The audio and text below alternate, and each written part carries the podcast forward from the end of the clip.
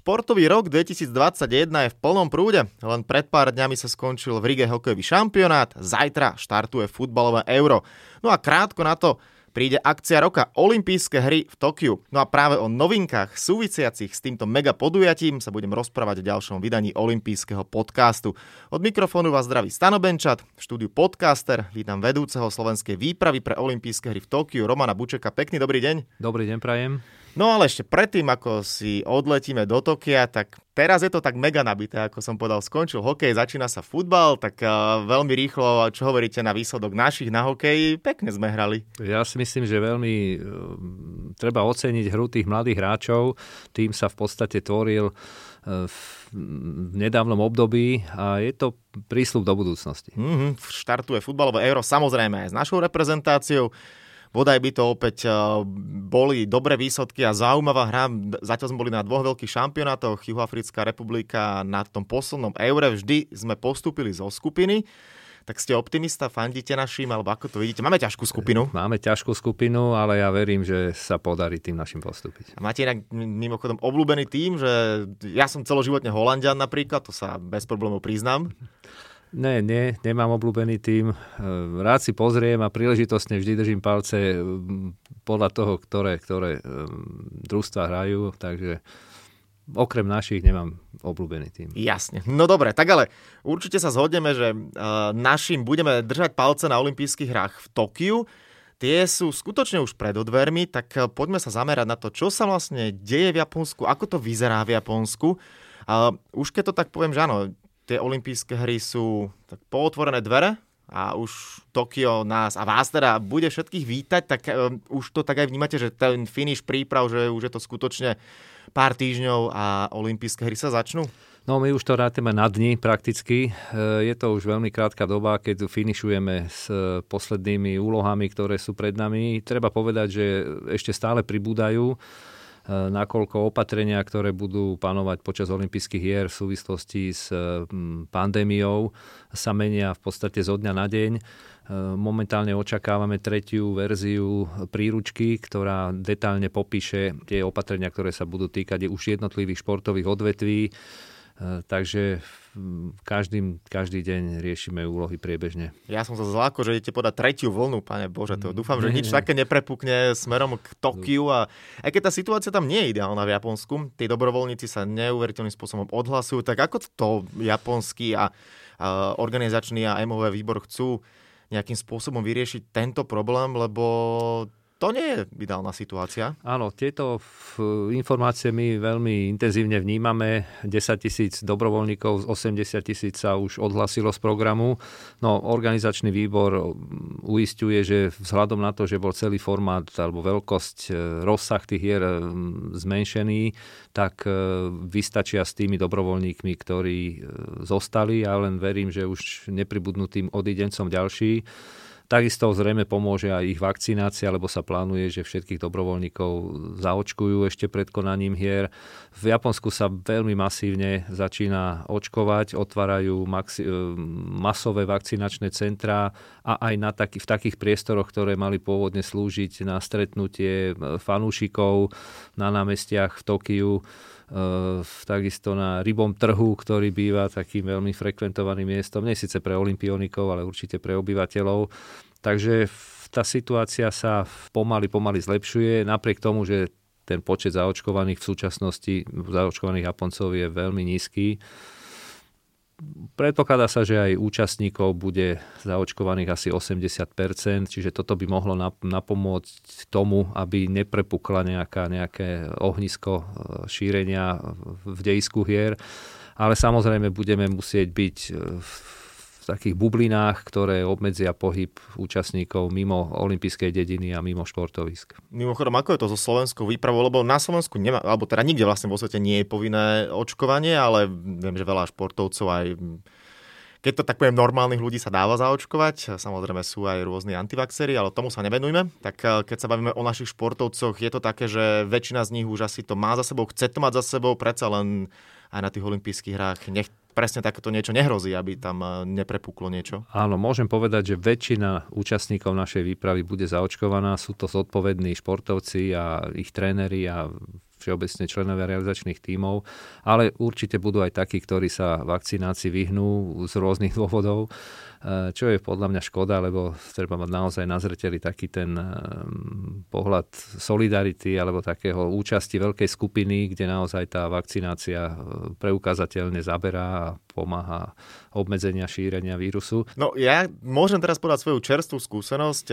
Ja som na záver šampionátu bol v Rige to bolo niečo podobné, tiež tak, taká bublina vytvorená, respektíve test jeden som samozrejme musel mať pred odletom, okamžitý test eh, po príchode do Lotyšska na letisku, potom som čakal na výsledok na hotelovej izbe, pokiaľ mi došiel a pre mňa bolo potom viac menej všetko voľné, s tým, že každý tretí deň by som sa musel dať eh, testovať. Ja som tam bol teda iba 5 dní, takže od toho po vykonaní testu na letisku som to ešte raz absolvoval. Športovci tí boli celý čas, alebo teda hokejisti boli celý čas zavretí na hoteli, takže mali hotel, štádion, nič viac a samozrejme takisto testy. Je už známe takto, že ako to bude pre športovcov vyzerať, že po príchode zavretí stále testy, plus minus, že aký je tam už ten itinerár? No, ten plán cesty do Japonska by začína už dva týždne pred odchodom. Povinnosťou každého účastníka je nahrať si do svojho mobilného telefónu takú aplikáciu, e, ktorá zbiera údaje o osobných e, alebo o zdravotnom stave danej osoby. Každý deň si bude musieť účastník merať e, teplotu a zadávať tieto údaje do, tohto, do, do tejto aplikácie. Takisto aj akékoľvek zmeny v svojom zdravotnom stave alebo nejaké odchýlky od normálu je potrebné do toho zaznamenať.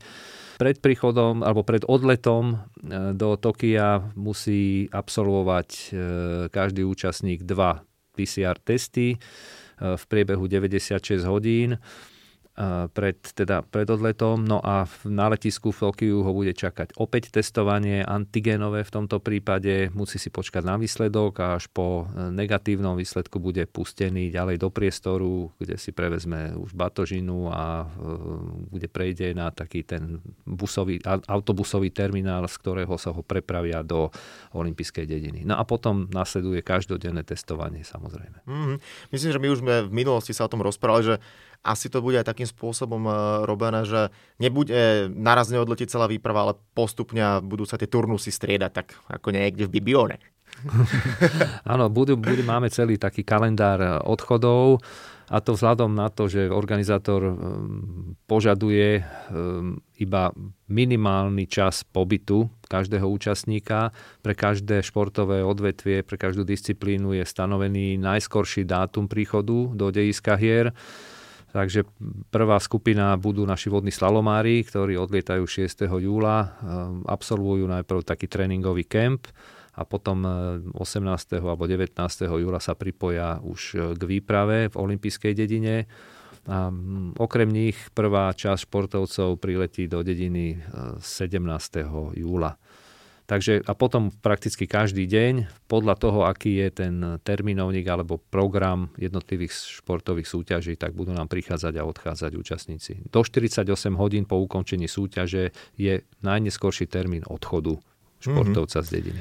Ako to je, alebo je nejaká aktualizácia s fanúšikmi, lebo tam bolo to, že jedine Japonci budú môcť ísť a predpokladám, že zaočkovaní. Asi sa na tomto nič nebudeme meniť. Zatiaľ sa o tomto e, uvažuje. E, stále vláda a organiza- japonská vláda a organizačný výbor rokujú o možnosti účasti domácich fanúšikov e, za akých podmienok, či vôbec budú, ešte stále nie definitívne rozhodnuté.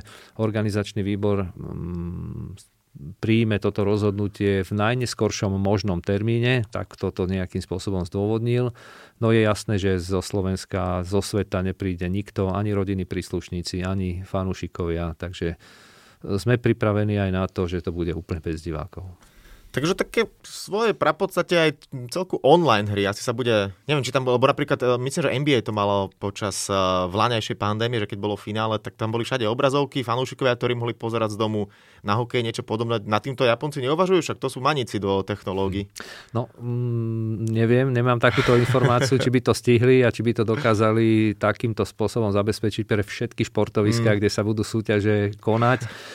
Boli aj také mm, predstavy, že budú spestrené hľadiska nejakými mm, digitálnymi animáciami alebo nejakým zariadením, ktoré by navozovalo vlastne takú tú umelú atmosféru fanúšikov, ale nevieme do detailu, či to bude, alebo či to bude naozaj pred prázdnymi sedadlami.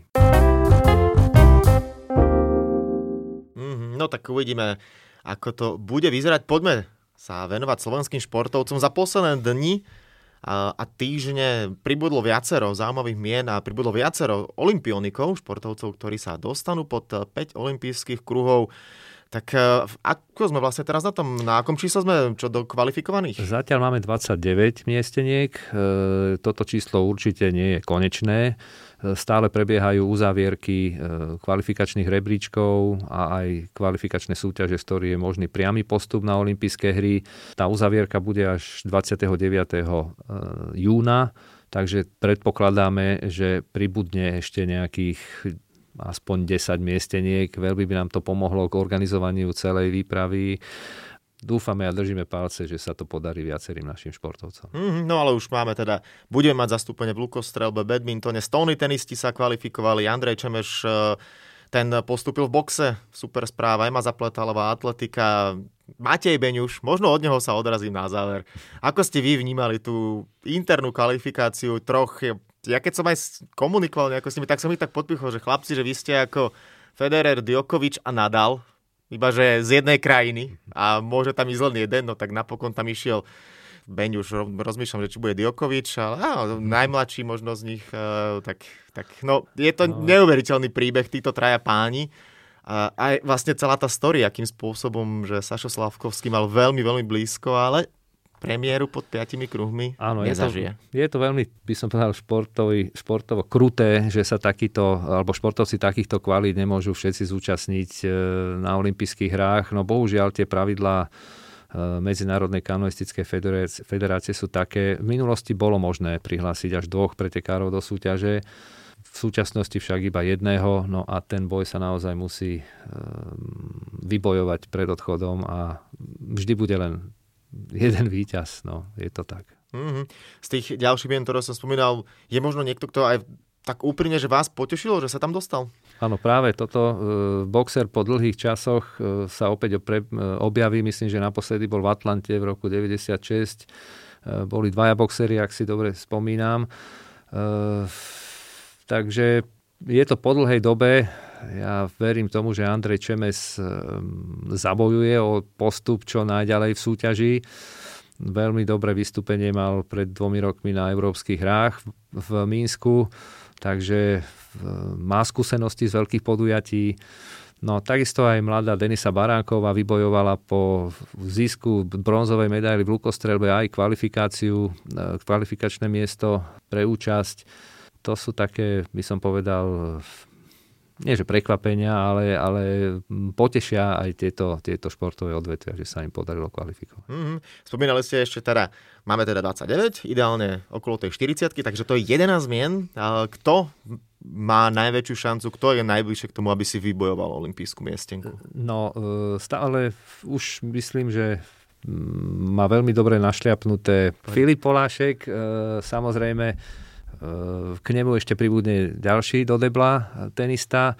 Ehm, atleti budú zatvárať rebríček až naozaj na konci júna. Ehm, majú nový spôsob kvalifikácie, takže tam očakávame, že asi to bude najväčšia skupina, ktorá v tomto záverečnom období pribudne.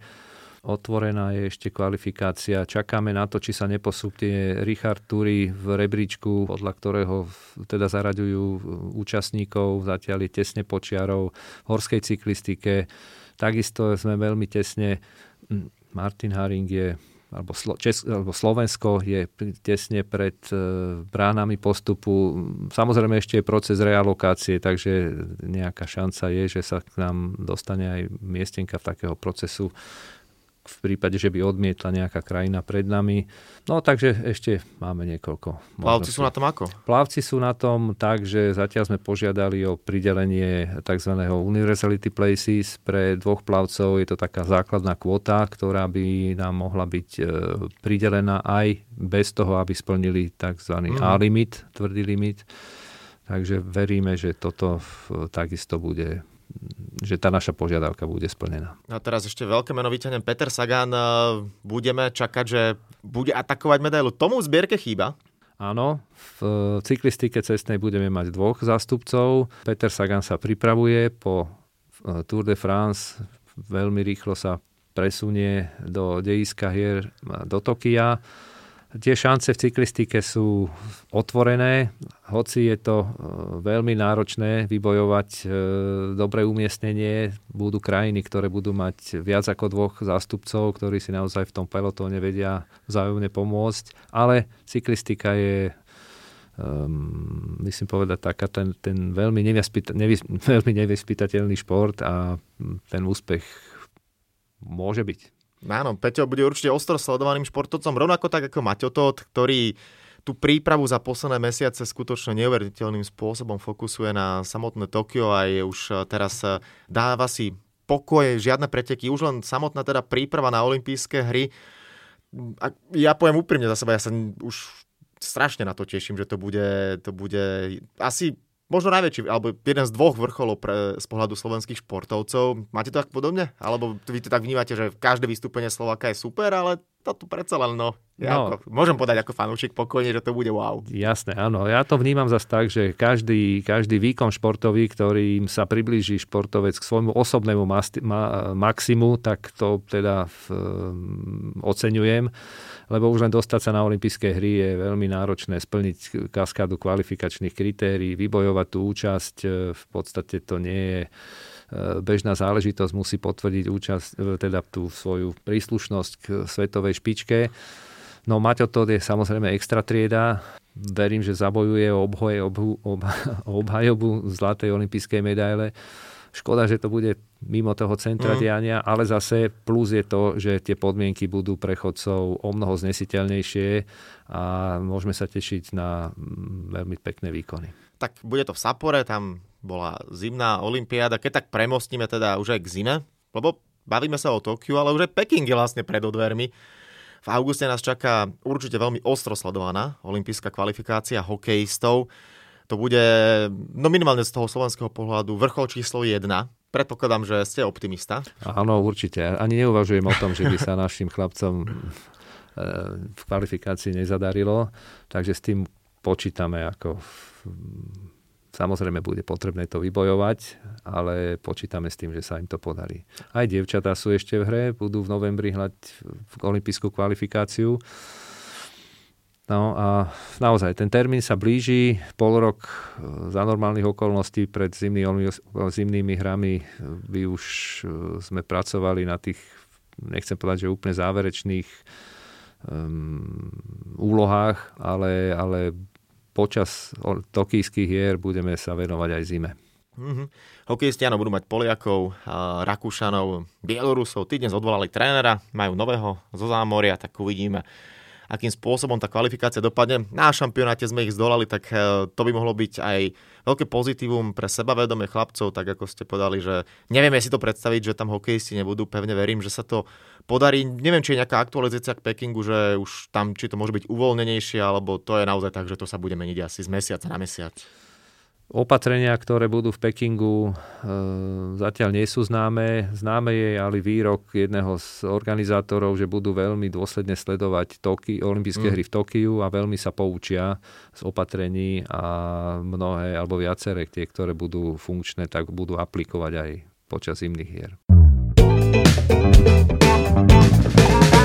Tak, toľko teda naše hlavné rozprávanie. Pevne veríme, že Tokio bude skvelé a s čo najväčšou slovenskou účasťou. Peking potom eh, nech okúka to dobre z Tokia a nech je to tam takisto super. No a čo by to bol podcast bez záverečného kvízu, aj teraz je pripravený, nebude to nič s olympizmom teraz, pretože využijem to, že my sme medzi dvoma veľkými podujatiami. Neviem, ako veľmi pozorne ste sledovali hokej, ale moja otázka je, že viete, kto bol najproduktívnejší hráč turnaja?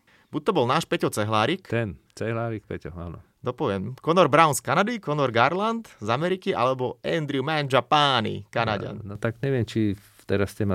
No, či sa dostal len do All-Stars, alebo bol aj najproduktívnejší, ale niekde. Veríme nášmu? Cehlárik, Brown, Garland, Manjapani.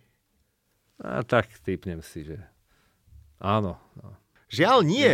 Stal sa najlepším útočníkom podľa direktoriátu IHF a veľmi dlho bol Peťo Cehlárik no. najproduktívnejší celého šampionátu, ale tým, že Kanada išla až do finále, hrala najviac zápasov. Conor Brown to bol napokon. 16 hmm. bodový vo finále, spravil 3 body pri každom góle bol. Ideme na druhú otázku.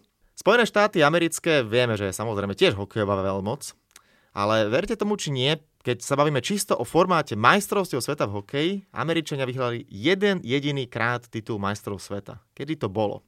Buď to bol rok 1933, 53, 59 alebo 1966. Tak to si len typnem.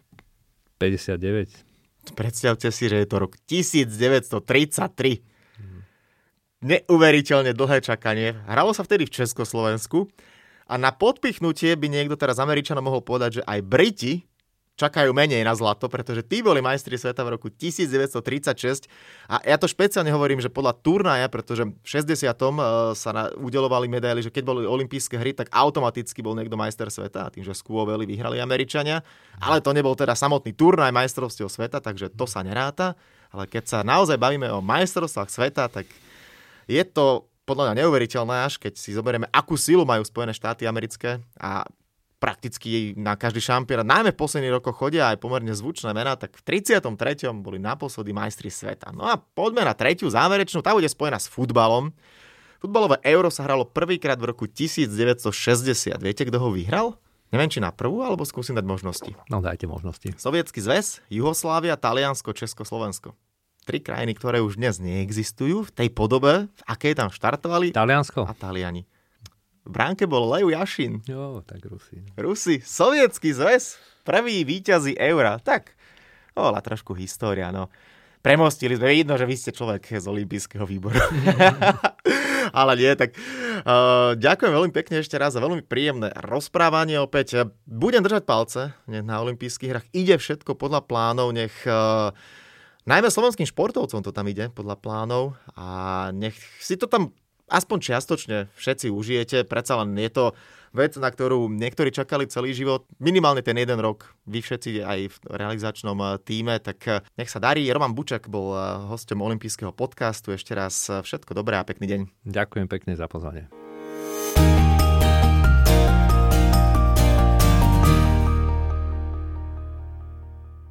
Tak, a to je na tentokrát všetko. Dúfam, že sa vám náš podcast páčil. Prihláste sa na jeho odoberanie vo svojej podcastovej mobilnej aplikácii na platformách Google Podcasty, Apple Podcasty a Spotify. Podcast môžete podporiť tým, že ho odporúčite niekomu z okolia alebo náš podcast ohodnotíte na Apple Podcastoch, veľmi nám to pomôže. Všetky olympijské podcasty nájdete na stránke www.olympic.sk lomka podcasty. Svoje postrehy, názory na aktuálny podcast mi pokojne napíšte na môj mail stanobencat.gmail.com Rovnako tak mi môžete napísať tipy, s kým alebo na akú tému by ste chceli počuť podcast v budúcnosti. Volám sa Stanislav Benčat a budem sa tešiť na vás pri ďalšom dieli. Tak teda zatiaľ sa majte a všetko dobré. Olympijský podcast vám prináša exkluzívny partner Slovenského olympijského a športového výboru, spoločnosť Typos, generálni partneri 4F a Toyota, hlavní partneri Bila, SPP, CZ Slovakia, Allianz a partner Matador.